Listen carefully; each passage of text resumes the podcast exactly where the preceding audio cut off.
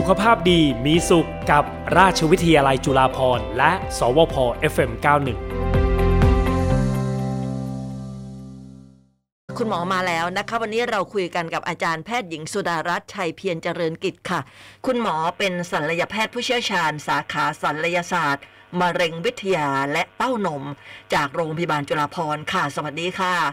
คุณหมอสุดารัตน์ค่ะ สวัสดีค่ะ คุณรัตดาค่ะ ค่ะ วันนี้เราคุยกันเรื่องของมะเร็งเต้านมค่ะ คุณหมอ มะเร็งเต้านมเนี่ยเป็นเป็นอันดับต้นๆของหญิงไทยเราเลยใช่ไหมคะใช่ค่ะ เป็นอันดับหนึ่งของไทยแล้วก็ของทั่วโลกด้วยนะคะ อืม อันดับหนึ่งเลย ใช่ค่ะ อันดับหนึ่งเลย อืมค่ะน่ากลัวทีเดียวนะคะเอ่อมะเร็งเต้านมเนี่ย คือถ้าเราพูดทีไรเนี่ย เราก็จะมักนึกถึงผู้หญิงเนาะจริง ๆ แล้วผู้ชายเขาเป็นกันได้ไหมคะ เป็นได้ค่ะ แต่ว่าอัตราการเกิดในผู้หญิงเนี่ยเราจะพบว่ามีอัตราสูงกว่าผู้ชายนะคะประมาณหนึ่งร้อยเท่านะคะอืมส่วนในเพศชายเนี่ยเราจะเจออัตราการเกิดมะเร็งเต้านมในผู้ชายเนี่ย ได้น้อยมากประมาณสักหนึ่งในหนึ่งร้อยรายนะคะโอ้ค่ะก็มีเหมือนกันก็คือประมาณไใช่สักหไม่นึ่งมีเปอร์เซ็นต์อืมใช่ค่ะค่ะ อาการล่ะคะ คุณหมออาการที่จะบ่งบอกว่า เราผิดปกติแล้วเนี่ย มันจะมีอาการอะไรเตือนเราบ้างคะค่ะ โดยมากคนไข้ที่เป็นมะเร็งเต้านมนะคะค่ะที่มาที่พบบ่อยๆที่หมอเจอได้บ่อยๆเลยก็คือหนึ่งคำเจอว่ามีก้อนที่เต้านมอืมนะคะค่ะสองก็คือมีลักษณะผิวหนังของเต้านมเนี่ยมีการเปลี่ยนไปนะคะ อย่างเช่นมีลักษณะบุ๋มลงหรือว่ามีลักษณะคล้ายกับเปลือกของส้มนะคะค่ะก็คือเป็นลักษณะจุดๆ หรือว่ามีการอักเสบแดงร้อนที่ตรงบริเวณเต้านมอืมนะคะค่ะในบางรายที่เจอได้ไม่เยอะมากนะก็คืออาจจะมาด้วยลักษณะของมีน้ำหรือว่ามีเลือดออกจากหัวนมนะคะอืมค่ะค่ะ อาการที่คุณหมอพูดถึงเนี่ยอืมมันเป็นอาการที่ถ้าเราเจอแบบนั้นเนี่ยเรียกได้ว่าระดับไหนแล้วคะโอ้ก็มีได้ตั้งแต่ระยะเริ่มแรกนะคะค่ะจนถึงกระทั่งระยะที่เออ เป็นค่อนข้างเยอะแล้วก็มีระยะที่สามถึงสี่บางทีก็มีค่ะอืมนะคะค่ะถ้าเกิดว่ามาด้วยก้อนที่ใหญ่ ๆ ค่อนข้างเยอะ หรือว่ามีเต้านมลักษณะที่เป็นแดงร้อนแล้วก็ขนาดใหญ่แข็งนะคะค่ะอันนี้ก็เป็นเป็นที่ระยะที่ค่อนข้างเยอะพอสมควรอืมนะคะ ค่ะ สาเหตุมาจากอะไรทราบไหมคะ คุณหมออ๋อในปัจจุบันจริงๆแล้วสาเหตุที่แน่ชัดของมะเร็งเต้านมอะค่ะ ยังไม่ได้มีการระบุเอาไว้ชัดเจนนะคะ แต่ค่ะที่เราทราบก็คือเราทราบหลักเออส่วนของปัจจัยเสี่ยงที่จะอ๋อทำให้เกิดมะเร็งเต้านมอ่านะคะมีอะไรบ้างคะปัจจัยเสี่ยงได้ค่ะค่ะปัจจัยเสี่ยงเราจะแบ่งออกเป็นสองส่วนนะคะค่ะส่วนที่เราสามารถที่จะเปลี่ยนแปลงได้ กับส่วนที่เราเปลี่ยนแปลงไม่ได้อย่างเช่นอืมเพศนะคะอายุที่มากขึ้นนะคะ อายุที่มากขึ้นเนี่ย ก็เป็นปัจจัยเสี่ยงที่ทำให้เกิดมะเร็งได้ทุกชนิดเลย ไม่ใช่เฉพาะมะเร็งเต้านมอืนะมคะค่ะเพศหญิงก็เป็นเป็นเยอะกว่าเพศชายเมื่อสักครู่ที่ที่หมอแจ้งไปนะคะค่ะรวมถึงพันธุกรรมในครอบครัวนะคะอค่ะย่างเช่นถ้าเกิดว่าที่บ้านไหนมีใครที่มีประวัติเป็นมะเร็งครอบครัว อย่างเช่น คุณคุณยาย คุณแม่มีประวัติมะเร็งในครอบครัวถือว่าคนนี้ก็มีปัจจัยเสี่ยงที่เปลี่ยนแปลงไม่ได้แล้ว เพราะว่าเป็นพันธุกรรมของเรานะอืคะมค่ะเชื้อชาติก็มีส่วนค่ะค่ะ จริงๆเชื้อชาติในจริงๆในคนเอเชียเนี่ยจริงๆ ก็ไม่ได้มีความเสี่ยงสูงมากเหมือนกับคนที่เป็นคนยิวเนาะเหมือนอย่างเอ่อเชื้อสายทางด้านยิวหรือว่าทางด้านยุโรปเอ่อค่ะทางอเมริกาเนี่ยก็จะมีปัจจัยเสี่ยงที่ถือว่าเป็นปัจจัยเสี่ยงทางด้านพันธุกรรมเพิ่มมากขึ้นนะอืคะมค่ะค่ะส่วนนี้มันเป็นปัจจัยที่เราไม่สามารถเปลี่ยนแปลงได้นะคะค่ะเนาะรวมถึงเอ่อ คนที่ไม่เคยมีบุตรนะคะจริงๆอันนี้มันก็ไม่ถือว่าเปลี่ยนแปลงไม่ได้เนอะอืมแต่ว่าในบางคนก็ค่ะค่ะคนที่ไม่เคยตั้งครรภ์หรือว่าไม่เคยมีบุตรนะคะค่ะหรือว่ามีบุตรคนแรกเมื่ออายุเยอะ อันนี้ก็ถือว่าเป็นปัจจัยเสี่ยงเช่นกันนะอ๋อคะส่วนปัจจัยเสี่ยงที่เปลี่ยนแปลงได้นะคะค่ะก็จะมีในส่วนของเออในกลุ่มของการรับประทานยาฮอร์โมนเป็นระยะเวลานานนะคะ ในเรื่องของการควบคุมน้ำหนักหรือว่าความอ้วนนะคะ การดื่มเครื่องดื่มแอลกอฮอล์การสูบบุหรี่การออกกำลังกายรวมถึงการพักผ่อนให้เพียงพอ อันนี้มันเป็นปัจจัยเสี่ยงที่เราสามารถที่จะเปลี่ยนแปลงได้ค่ะค่ะ อืมค่ะ ค่ะ คุณหมอพูดถึงคนที่มีเอ่อคนที่ไม่มีบุตร อันนี้เนี่ยก็ค่ะก็มีความเสี่ยงมากกว่าคนที่มีบุตรมันเกี่ยวอะไรกันนะคะอืมค่ะ ก็คือจริงๆแล้วเนี่ยต้องต้องบอกก่อนว่า เอ่อ มะเร็งเต้านมเนี่ยค่ะ มันจะเกิดขึ้นในกลุ่มที่คนไข้ในลักษณะเต้านมที่อาจจะไม่เคยมีการเปลี่ยนแปลงเลย อย่างค่ะเช่นในคนที่มีการเราเรียกว่า expose ฮอร์โมนมาเป็นระยะเวลานานอย่างอืมเช่นเริ่มมีประจำเดือนตั้งแต่อายุน้อยๆแล้วก็ประจำเดือนหมดตอนอายุเยอะๆมากๆนะคะรวมถึงเต้านมเนี่ยไม่เคยได้มีการเปลี่ยนแปลงจากระยะที่เป็นเต้านมปกติ เป็นช่วงการให้นมบุตรอ๋อนะคะค่ะก็คือมันจะเป็นลักษณะของฮอร์โมนเพศที่มัน ถูก repeat เอ่อซ้ำๆอย่างเงี้ย เป็น cycle เรื่อยๆเรื่อยๆจนกระทั่งเอ่อได้รับการเอ็กโพสต่อฮอร์โมนเนี่ยเป็นระยะเวลาช่วงค่อนข้างนานค่ะนะคะ อันเนี้ยเป็นปัจจัยก็เลยทำไมว่าถึงเป็นปัจจัยเสี่ยง แต่ปัจจัยเสี่ยงไม่ได้หมายความว่า ทุกคนที่มีลักษณะนี้จะกลายเป็นมะเร็งเต้านมในอนาคตอ่าไม่ใช่เนาะค่ะเออปัจจัยเสี่ยงก็คือเราเราอาจจะเป็นลักษณะนี้แต่เราจะไม่ได้เป็นมะเร็งเต้านมในอนาคตก็ได้อืมไม่ใช่ว่าทุกคนอ่าใช่อืมเดี๋ยวนี้ถูกคต้องนค่ะเดี๋ยวนี้คนไม่ค่อยจะยอมมีลูกกันคนไม่มีลูกก็มีเยอะแยะเนาะสมัยนี้ใช่ค่ะเพราะฉะนั้นเดี๋ยวจะกลัวใช่ว่าอุ๊ยค่ะอนาคตจะต้องเป็นแน่ไม่ใช่ไม่ใช่แบบนั้นนะคะใช่ค่ะ ไม่เกี่ยวไม่เกี่ยวไม่เกี่ยวค่ะ แล้วคุณหมอพูดถึงเรื่องของคนยุโรปกับคนไทยเนี่ย คนเอเชียเนี่ย ยุโรปเป็นมากกว่า นั่นหมายถึงว่าอาหารเนี่ยจะเกี่ยวข้องด้วยไหมคะใช่จริงๆในบางที่เขาจะบอกว่ามะเร็งเต้านมเนี่ยเป็นตัววัด GDP ของประเทศนั้นๆค่ะค่ะคือในประเทศที่ค่อนข้างจะเจริญแล้วเนี่ยนะคะ ก็จะทำให้เราเจอเคสเกี่ยวกับพวกมะเร็งเต้านมเนี่ยเพิ่มมากขึ้นนะคะอ๋อเนื่องจากอะไรเนื่องจากไลฟ์สไตล์อ่าเป็นหลักนะคะค่ะหนึ่งการเลือกรับประทานอาหารการออกกำลังกาย การดื่มพวกเครื่องดื่มแอลกอฮอล์รวมถึงสภาวะแวดล้อมที่เราอาศัยอยู่ ความเครียดจากการทำงานต่างๆ เนี้ยก็เป็นปัจจัยจริงๆ ถ้าจะเรียกว่าเป็นปัจจัยหลัก แล้วก็ค่ะเป็นตัวที่ที่มากระตุ้นเลยด้วยซ้ำนะคะค่ะที่อาจจะเป็นสาเหตุที่ทำให้เรากลายเป็นมะเร็งต่อไปในอนาคต อืมค่ะ คุณหมอแล้วคนที่เสริมเต้าเนี่ย อันนี้จะทำให้เขามีโอกาสเสี่ยงกว่าคนอื่นด้วยไหมคะเออจริงๆแล้วการเสริมเต้านมอะค่ะ ไม่ได้มีความเสี่ยงต่อการเกิดตัวมะเร็งเต้านมมะเร็งเต้านมที่ที่เต้านมโดยตรงค่ะนะคะว่าการเสริมเต้านมในในระยะเวลานานเนี่ย ปัจจุบันเนี้มีมีงานวิจัยที่เพิ่มมากขึ้นก็คือเราเจอว่ามีเคสที่พบพบลักษณะเอ่อมะเร็งของเม็ดเลือดนะคะค่ะนะ หรือว่า lymphoma เนี่ยค่ะนะคะมะเร็งของเม็ดเลือดขาวเนี่ยค่ะค่ะเจอร่วมกับการการเสริมหน้าอกด้วยด้วยการใส่ซิลิโคนค่ะนะคะในปัจจุบันเนี่ยก็พบว่าพบมากขึ้นเรื่อยๆตอนแรกเป็นแค่อ๋อเคสรีพอร์ตค่ะแต่ว่าตอนนี้ก็พบเพิ่มมากขึ้นเรื่อยๆ แล้วก็จากงานวิจัยล่าสุดเราพบว่ามันมีการสัมพันธ์กันกับการเกิดมะเร็งผิวหนังด้วยนะคะอ๋อแต่ว่าไม่ได้ไม่ได้เกี่ยวข้องกับการเกิดมะเร็งเต้านม นะคะอืมค่ะ แต่เราก็ต้องค่ะย้ำว่าไม่ใช่ทุกคนเหมือนเดิมนะคุณหมอใช่ไหมใช่ใช่ไม่ใช่ทุกคือคนค่ะอัตราการเกิดถือว่าน้อยมากๆอ่าเลยค่ะค่ะนะคะแต่ว่าค่ะยังไงก็ก็ยังแนะนำว่าคนที่เสริมก็ควรจะตรวจนะคะ ไม่ใช่ว่าละเลยแล้วก็ไม่ตรวจนะคะเออคนที่เสริมเต้านี่แล้วยังเข้าไปแมมโมแกรมเนี่ยมันต้องบีบเต้าอะค่ะคุณหมอ แล้วมันได้เหรอคะจริงๆมันจะมีเทคนิคในการในการบีบเอ่อค่ะ ในคนกลุ่มที่เสริมเต้านมนะอ๋อคะหรือว่าอีกทางเลือกหนึ่งที่ที่สามารถทำได้ก็คือการทำตัว MRI นะคะ หรือว่าการตรวจเต้านมด้วยวิธีคลื่นแม่เหล็กไฟฟ้านะคะเมมโมแกรมได้ไหมคะแมมโมแกรมจริงๆไม่ได้เป็นข้อห้ามในคนที่เสริมเต้านมเลยค่ะค่ะสามารถทำได้ค่ะเพียงแต่ว่าอืมเอ่อการที่เราจะมองเห็นรายละเอียดภาพจากตัวแมมโมแกรมบางที อาจจะเห็นได้ค่อนข้างยากแล้วก็อาจจะต้องใช้นัก เอ่อเขาเรียกนักรังสีเทคนิคที่มีความชำนาญเนาะในการในการที่จะช่วยจัดท่าให้มันเหมาะสมค่ะอ๋อ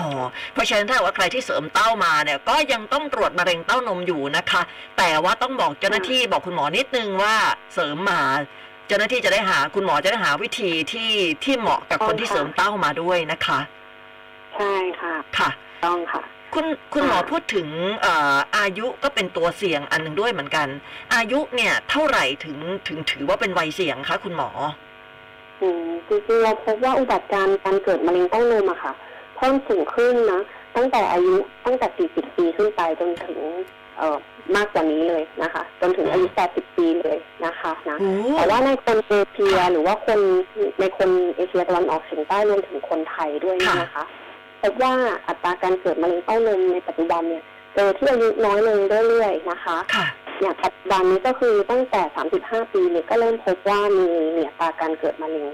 เพิ่มมากขึ้นสูงขึ้นเรื่อยๆแล้วส่วนหนึ่งอาจจะเป็นเนื่องจากว่าเรามีการตรวจคัดกรองที่เร็วขึ้นด้วยค่ะนะคะ ก็เลยทำให้เราเจอมะเร็งเต้านมในในระยะเริ่มต้นรวมถึงมะเร็งเต้านมในระยะอื่นๆเนี่ยเพิ่มมากขึ้นด้วยค่ะ อืมคุณหมอพูดถึงคนอายุ 40ถึง80 นั่นหมายถึงว่า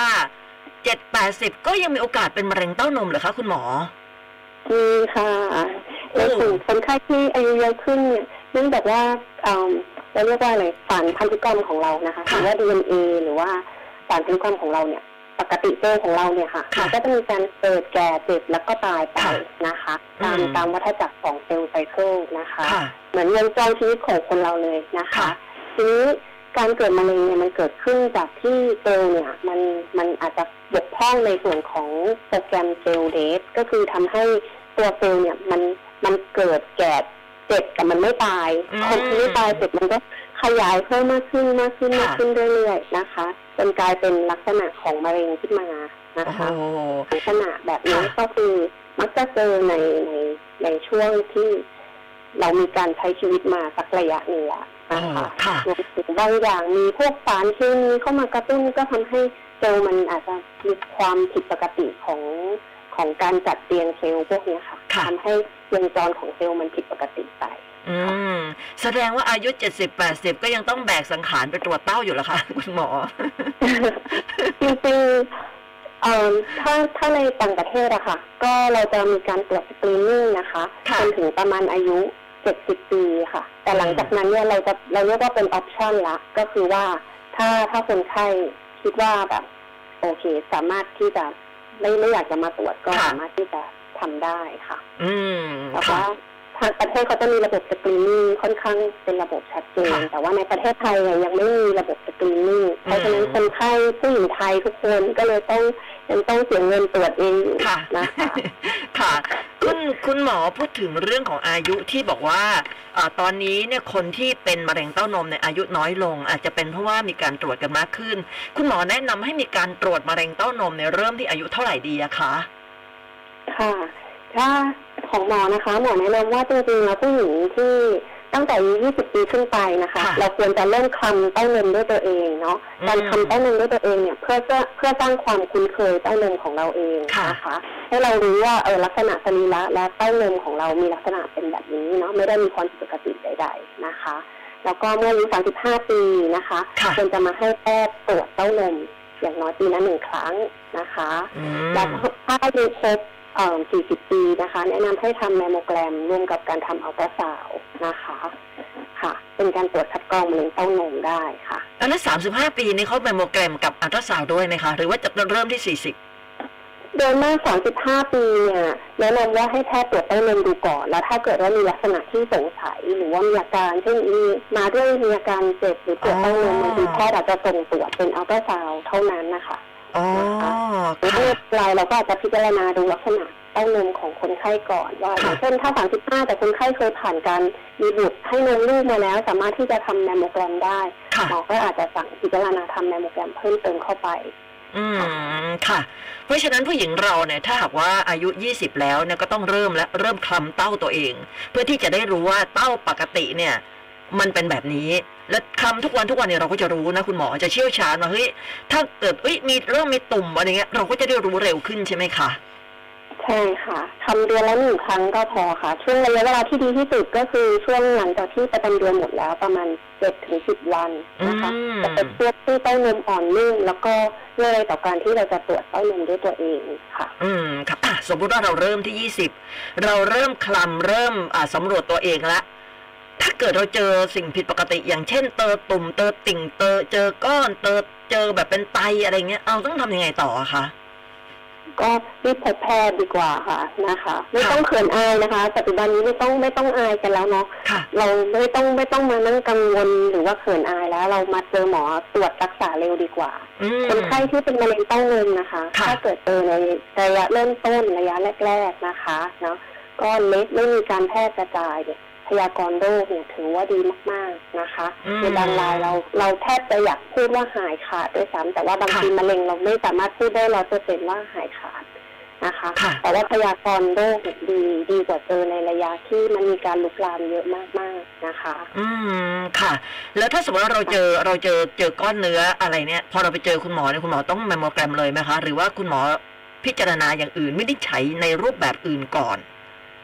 ค่ะต ปกติถ้าถ้าคนไข้มาด้วยลักษณะอาการที่เราสงสัยอะค่ะหนึ่งก็คือแพทย์จะเป็นคนตรวจร่างกายก่อนนะคะ เวลาตรวจร่างกายเราจะตรวจทั้งเต้านมแล้วก็บริเวณรักแร้รวมถึงอ๋อส่วนต่างๆของร่างกายด้วยนะคะค่ะแล้วก็อาจจะมีการส่งวินิจฉัยโดยการส่งส่งตรวจภาพ imaging อย่างเช่นการทำอัลตราซาวหรือว่าค่ะแมมโมแกรม หรือว่าทั้งสองอย่างนะคะ หรือในบางรายเราอาจจะมีการตรวจพวก MRI เพิ่มเติมหรือว่าการตรวจคลื่นแม่เหล็กไฟฟ้าเต้านมเพิ่มเติมนะคะค่ะถ้าในกรณีที่เราเจอลักษณะที่สงสัยว่าจะเป็นมะเร็งในจากทั้งภาพและก็ตรวจร่างกายเนี่ยค่ะค่ะเราอาจจะต้องมีการเจาะพิสูจน์ชิ้นเนื้อเพื่อเพื่อตรวจดูเบื้องต้นว่าอืมก้อนที่เราสงสัยหรือลักษณะที่เห็นเนี่ยค่ะ เข้าได้กับเอ่อมะเร็งเต้านมหรือเปล่านะคะค่ะค่ะอืมเราถึงหลังจากนั้นเราถึงเข้าสู่โปรเซสในการให้การรักษาต่อไป ค่ะอ่า process ในเรื่องการรักษาเนี่ยคุณหมอจะเริ่มต้นรักษายังไงอะคะเอ่อจริงๆก่อนอื่นเลยเราต้องมาดูก่อนว่าหนึ่งก็คือเป็นมะเร็งเต้านมและเป็นระยะที่เท่าไหร่นะคะเนาะก็มีการเริ่มมีการแพร่กระจายไปที่ต่อมน้ำเหลืองที่รักแร้หรือยังนะคะอืมนะค่ะแล้วก็นอกจากดูระยะของโรคแล้วเนี่ย เราต้องมาดูนิสัยของเขาด้วยว่าเอ่อปัจจุบันเนี้ยเรารักษามะเร็งเนี่ยค่ะ เรารักษาเป็น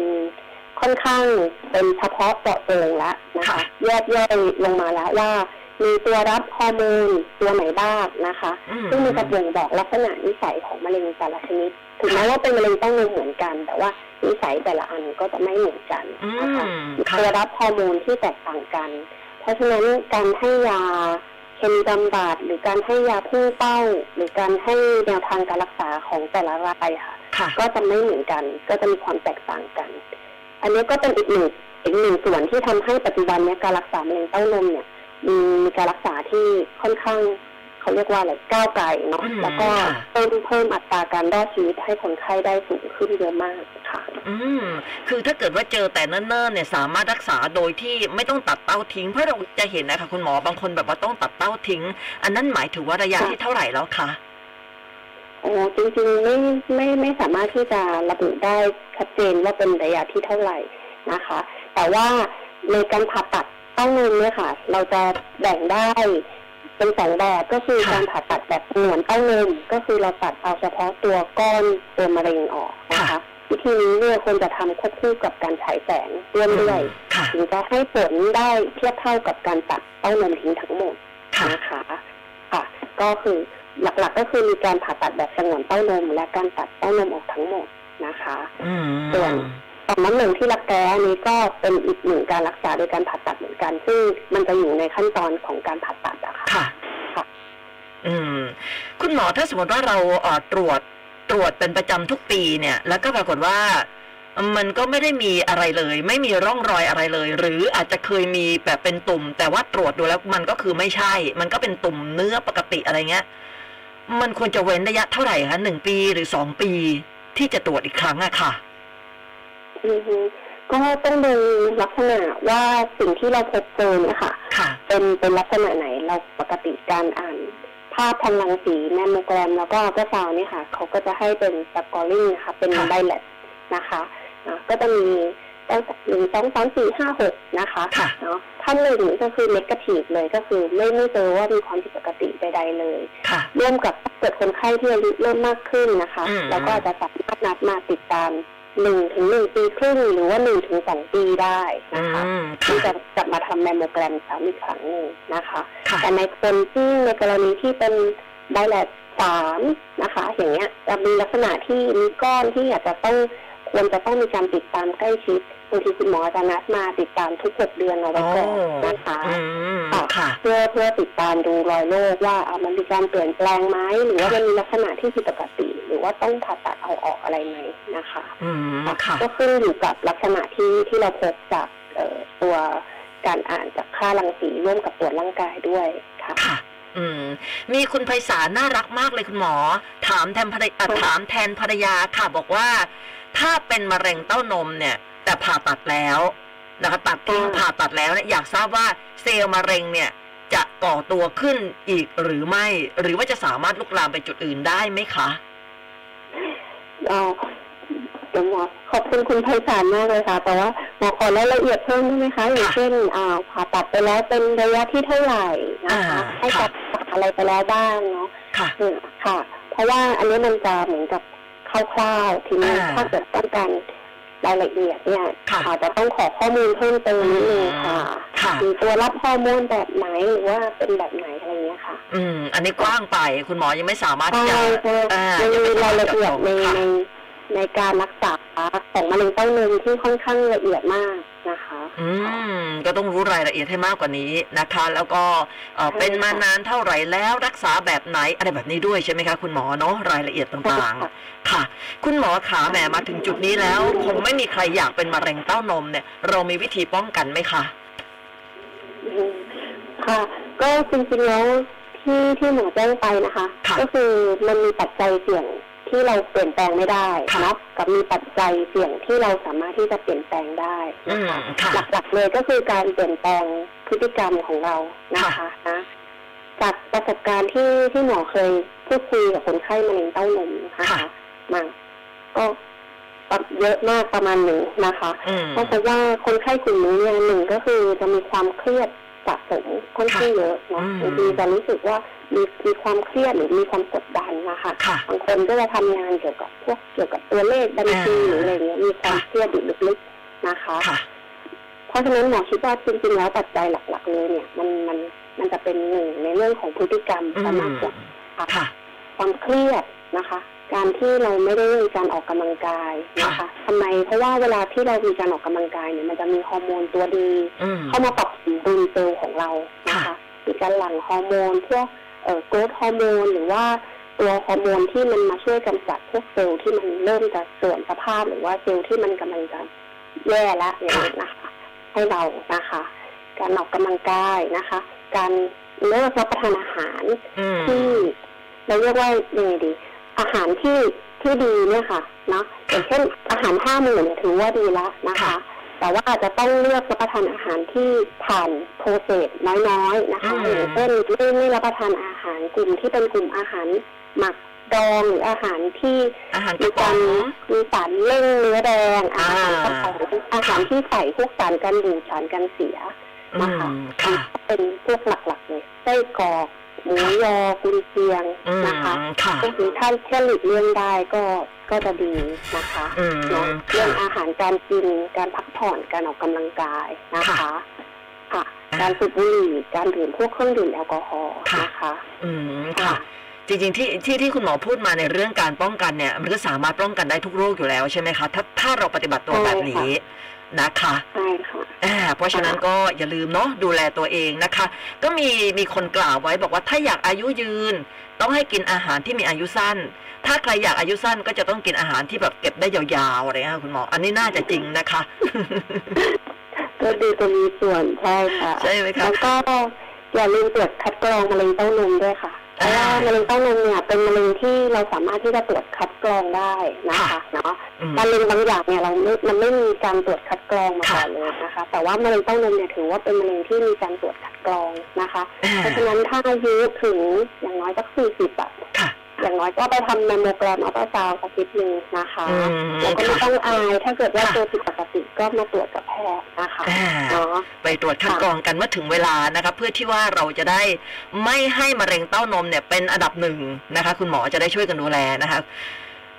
ค่ะ วันนี้ขอบคุณมาก ๆ เลยค่ะ คุณหมอนะคะ อาจารย์แพทย์หญิงสุดารัตน์ชัยเพียรเจริญกิจค่ะ คุณหมอเป็นศัลยแพทย์ผู้เชี่ยวชาญสาขาศัลยศาสตร์มะเร็งวิทยาและเต้านมโรงพยาบาลจุฬาภรณ์ใครมีปัญหาก็ไปปรึกษาคุณหมอได้เลยนะคะ คุณหมอขอบคุณมากเลยนะคะได้ค่ะยินดีค่ะค่ะขอบสวัสดีค่ะค่ะ ค่ะ น่าเสียดายเวลามีน้อยคุณผู้ฟังนะคะ ก็คุณไพศาลเนี่ยเขาเติมมาแล้วล่ะ แต่ก็ดูมันก็จะยังน้อยอยู่แหละนะคะ อะยังไงเดี๋ยววันศุกร์หน้าคุณผู้ฟังขากับราชวิทยาลัยจุฬาภรณ์จะเป็นเรื่องอะไรก็ติดตามได้ใหม่ วันนี้บ๊ายบายก่อนนะคะ